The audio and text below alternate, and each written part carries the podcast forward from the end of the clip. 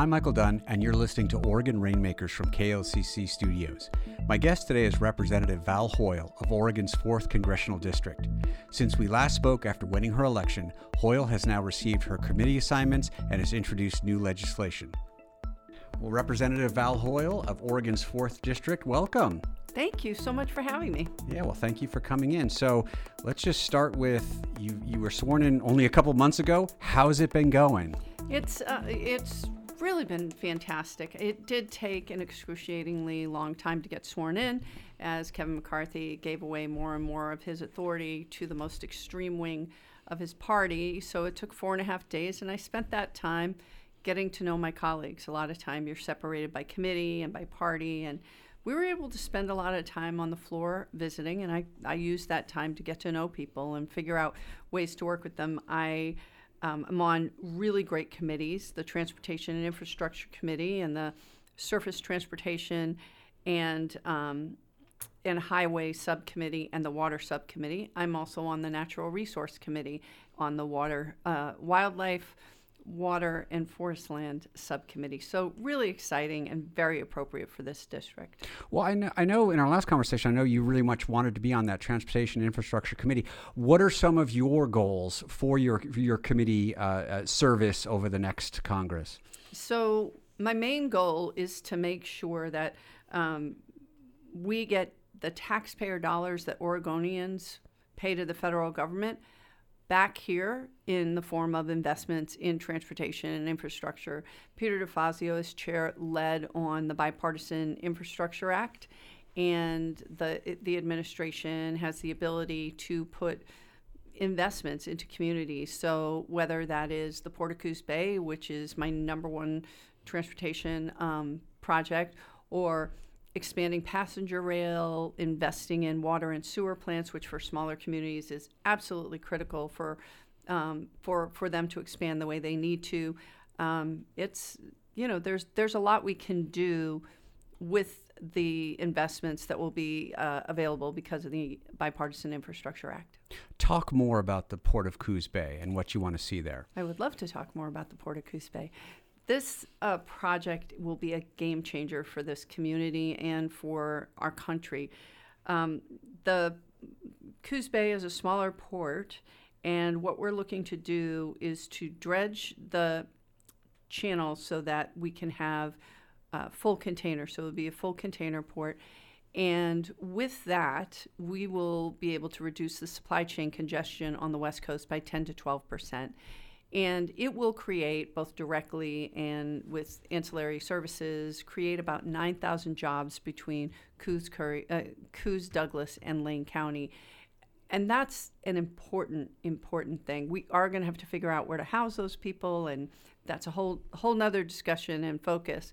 But right now the uh, port of prince rupert sound in canada um, has 70% of their containers coming to the United States, and they're investing over a billion dollars in their ports. Those containers should be coming through the United States, and also with this particular port, it will put the containers directly to rail so we can take diesel trucks off the road. This will be a green energy powered port. And by deepening the channel, it will allow us to have the potential of wind energy off off off our south coast. Now, the port is something we're working on, and I, I, I had a photo op with the president, and I talked to him about the Port of Coos Bay. I've talked to everybody I know about this investment and this port and, and what it would mean for us, but we would have to upgrade highways and rail. Um, but we need to make sure that when it's done, it's done with the community, not over the objections of the community. Um, the biggest concern is where these wind turbines go to ensure they don't affect, you know, uh, the rich ocean ecosystem on the continental shelf, and uh, we don't affect whale migration and the the fishing economy that we have. We feed the world out of the south coast, and we want to make sure that we do both things.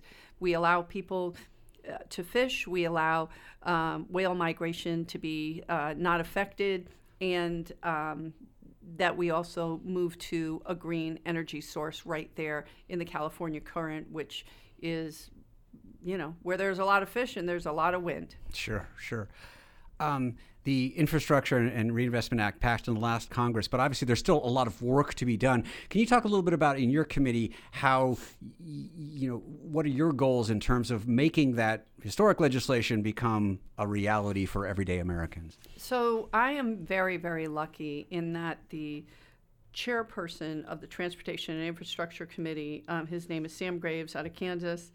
And the company developing the port in this public private partnership um, is called North Point, and they're based in his district. So I have the support of the chairperson of the Transportation Infrastructure Committee, of people within the Biden administration, working with myself to move this project forward. And that's um, that's the way things need to be done in, in this particular Congress.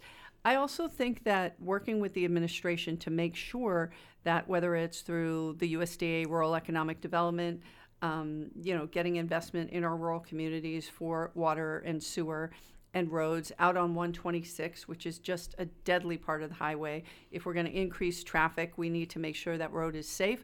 We need to make sure we're expanding rail options. So there are there are there are a lot of things to do, but I'm I'm very I'm I'm also focused on water. That's why I'm on the water subcommittee and transportation infrastructure and also on natural resources because whether it's ocean health or stream health or protecting the Clean Water Act, we need to make sure that there's a, a strong voice to protect our natural resources while also allowing for growth of our economy and um, housing. Yeah. Um, Unfortunately, one thing that we could talk about in terms of transportation happened recently, and that, of course, was the was the was the rail disaster in, in East Palestine, Ohio. But you're sitting on your committee, on the transportation committee. C- can you talk about perhaps uh, uh, uh, legislation that needs to occur in terms of rail safety? So, what happened in East Palestine was absolutely avoidable.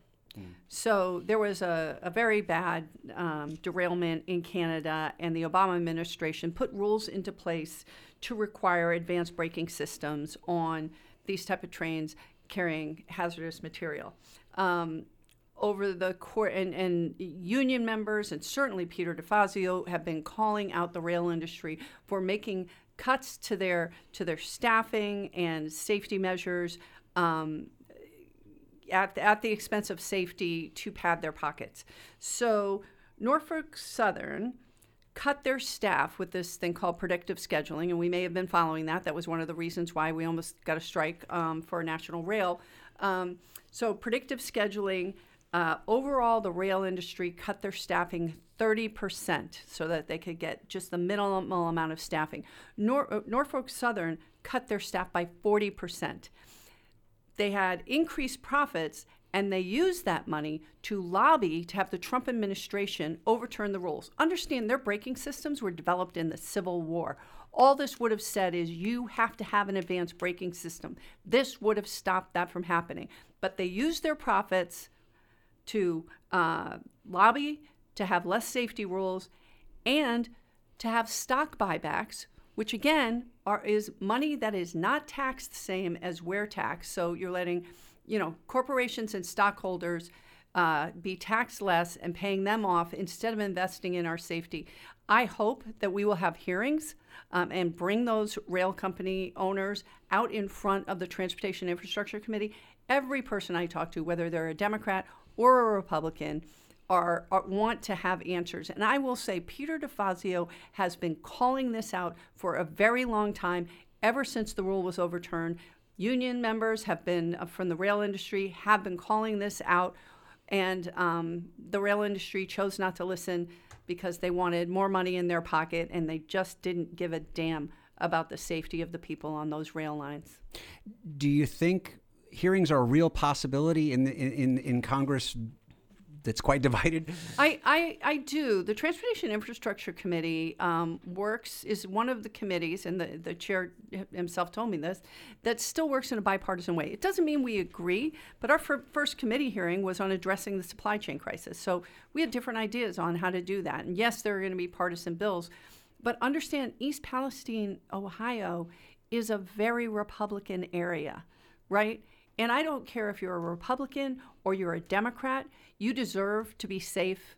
You deserve we we we deserve better. So it is a bipartisan issue, and um, I would like the Biden administration to reinstitute those rules. And I want to make sure that we're calling this out for what it was. This was an avoidable accident. The rail industry knew the problem. Norfolk Southern reduced their staffing more than most other uh, rail companies and we have to hold them accountable. Right now, the way we hold them accountable is by making them pay the victims um, and, and suing them after the fact when there's a, an accident like this and or there's a death. What we should be doing is holding them accountable beforehand and making sure that we give an incentive. Right now, there's a financial and tax incentive for stock buybacks. We need to give an incentive for them to uh, invest in safety and make sure that if they don't, they're held accountable before a disaster like this happens. It will be decades before we're able to clear, clean up East Palestine. I'm Barbara Dellenback, host of KLCC's Oregon Grapevine. Sky Stickney is the Eugene Area Director for Young Life and the coach of Churchill High School boys varsity basketball team. He says the roles are deeply connected. We get to use basketball as an opportunity to say the man that you will become, the character you have, is developed from the adversity you face. When things don't go your way, when we're met with a challenge, how are you going to respond to that? Youth participation in groups and in life on KLCC's Oregon Grapevine, klcc.org. We're back talking to Representative Val Hoyle of Oregon's 4th District. Um, I know that job creation and workforce opportunities, including apprenticeships, is a big part of uh, uh of some of your goals. Talk about that. You, you talked about layoffs the, uh, for this rail company, but but talk about ways in which you're going to be working to increase jobs. So this is another issue that is very bipartisan, and uh, I'm uh, I, I, there were no spaces for freshmen on the Education and Workforce Committee, but I am on uh, a number of work groups. Uh, one bipartisan, one uh, is a Democratic work group. Um, working on expanding work, workforce options. And I think part of that is thinking about how we deliver education differently for the 50% of jobs that need more than a high school degree and less than a college degree. Um, we can use the apprenticeship model in more than the building and construction trades. And we just visited Thurston High, where they have some great CTE programs and everything from the trades to, you know, computer coding to um, culinary work, and they're doing exciting things. What we need to do is let young people know what opportunities are available, provide options that don't leave them hundreds of thousands of dollars in debt with without the skills for the jobs that exist, and make sure that we're we're not just paying institutions of higher education to put butts in seats, but rather to give the certification and the competency to to um, have a workforce for the economy of the future. And I think that's a win-win-win situation for everyone. Yeah. Obviously, r- relief of, of student loan debt has been talked about a lot. And what do you think are the chances that that, that actually continues to thrive or, or survive? You know, the Biden administration made the the right decision. I, I mean, I you know, I, I paid almost twice as much as I borrowed um, for my student loans. Um, and, you know, when I had, we had kids and I had a lower, lower income job, it wasn't possible to pay. Um, so I had deferments, forbearances, and then would pay the minimum amount, right? So I ended up owing more than, uh, paying twice as much as I ever borrowed, and while still owing the same amount, actually more than I borrowed that's not right. We should not be making money on the backs of students. And some people say, well, I came up and I didn't get my loans forgiven. Well, that's fine. When going to school at community college was $400 a semester or going to a, a, a another a four-year college was less than $10,000 now it costs $200,000 to get a, a degree and um, you know being in debt with a high interest rate. And again, why, why can't students get the same interest rates that we give the bank? We shouldn't be making money on the backs of students. But that means they can't buy houses, they can't make investments in businesses. They are crippled with debt, and um, we're not meeting the workforce needs. But you know, taking that that barrier away means that young people can engage in investing in our community better. Um, there's a group of Republicans that have sued to not make it happen. I don't know why. It's not like Sallie Mae has has not made money on this over and over again. I think it was the right move, and I hope, um, although you know, with the current Supreme Supreme, Supreme Court, I, I don't hold out much hope, but I hope that we can move it through the Supreme Court where they will recognize the president has the authority to forgive student loan debt, and I hope that happens. But fundamentally, we have to think differently about how we deliver education and how we fund education and make sure that students don't have crippling debt. We find a way to pay them while they're learning and allow institutions of higher education to be creative as opposed to just paying for the old model of butts and seats. Speaking of funding, an issue that has been very much in the news and is also uh, talks about your first piece of legislation. Let's go ahead and talk about the your first piece piece of legislation, the Social Security Expansion Act. Yes, I was very excited to work with uh, Representative Jan Schakowsky out of Illinois and Senator Bernie Sanders on expanding Social Security benefits and ensuring that Social Security um, that we shored up the Social Security system for the next 75 years. The fact is, this is a low income district. You know, the average per capita income is $32,000 a year in the six counties from Lincoln County down to the California border in, in Curry County. And many, many seniors rely on Social Security for their retirement. And approaching Social Security as if it's an entitlement is offensive. That is not what it was meant to do. That is not what it is meant to be. So, people paid into the system, they should be able to get something back from the system. Um, right now, we, we tax income just over $160,000 a year. We um, tax dividends, you know, less than we do income that a working person would earn by working hour to hour. We have to change that system. So by increasing the the the tax rate on people who make over two hundred fifty thousand dollars a year, and um, this would allow us to expand Social Security. Um, benefits by $200 a month and an extra $200 a month, especially accounting for inflation, is make or break for so many people in this community. So I think it is our responsibility to make sure that Social Security can uh, last into the future. I think raising the age for someone to receive benefits is uh, bad policy. One, because there are some people, especially people that work in jobs that are very physical, um, that it, it's difficult for them to work until they're 70 or 72. And the other thing is, we want to make sure these people move on so younger people can get these jobs. But um, I am very proud that this was my first piece of legislation because it's so important to so many people in this country. Yeah. There's sort of conventional wisdom in politics goes something like the American citizens they like their individual congressperson but they they hate Congress but I wanted to ask you you know when you got there did you were you somewhat surprised that you would be able to meet with individuals on the other side of the aisle and, and be able to strike that kind of consensus and a sharing of the minds, if you will. Absolutely.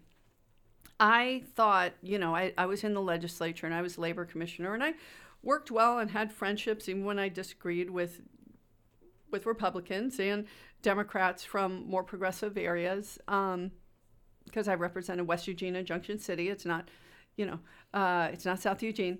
Um, but I um, I thought that Congress was broken and there wouldn't be opportunity to work together. So what really surprised me was that there is opportunity and there is um, a desire on on behalf of a number of people. I think the majority of, of people and Republicans to find ways to work together. That was our conversation with Representative Val Hoyle. A new member of the House Transportation and Infrastructure Committee, Hoyle is focused on projects like the expansion of the Port of Coos Bay. This has been the Oregon Rainmakers podcast on KLCC. I'm Michael Dunn, your host. Thanks for listening.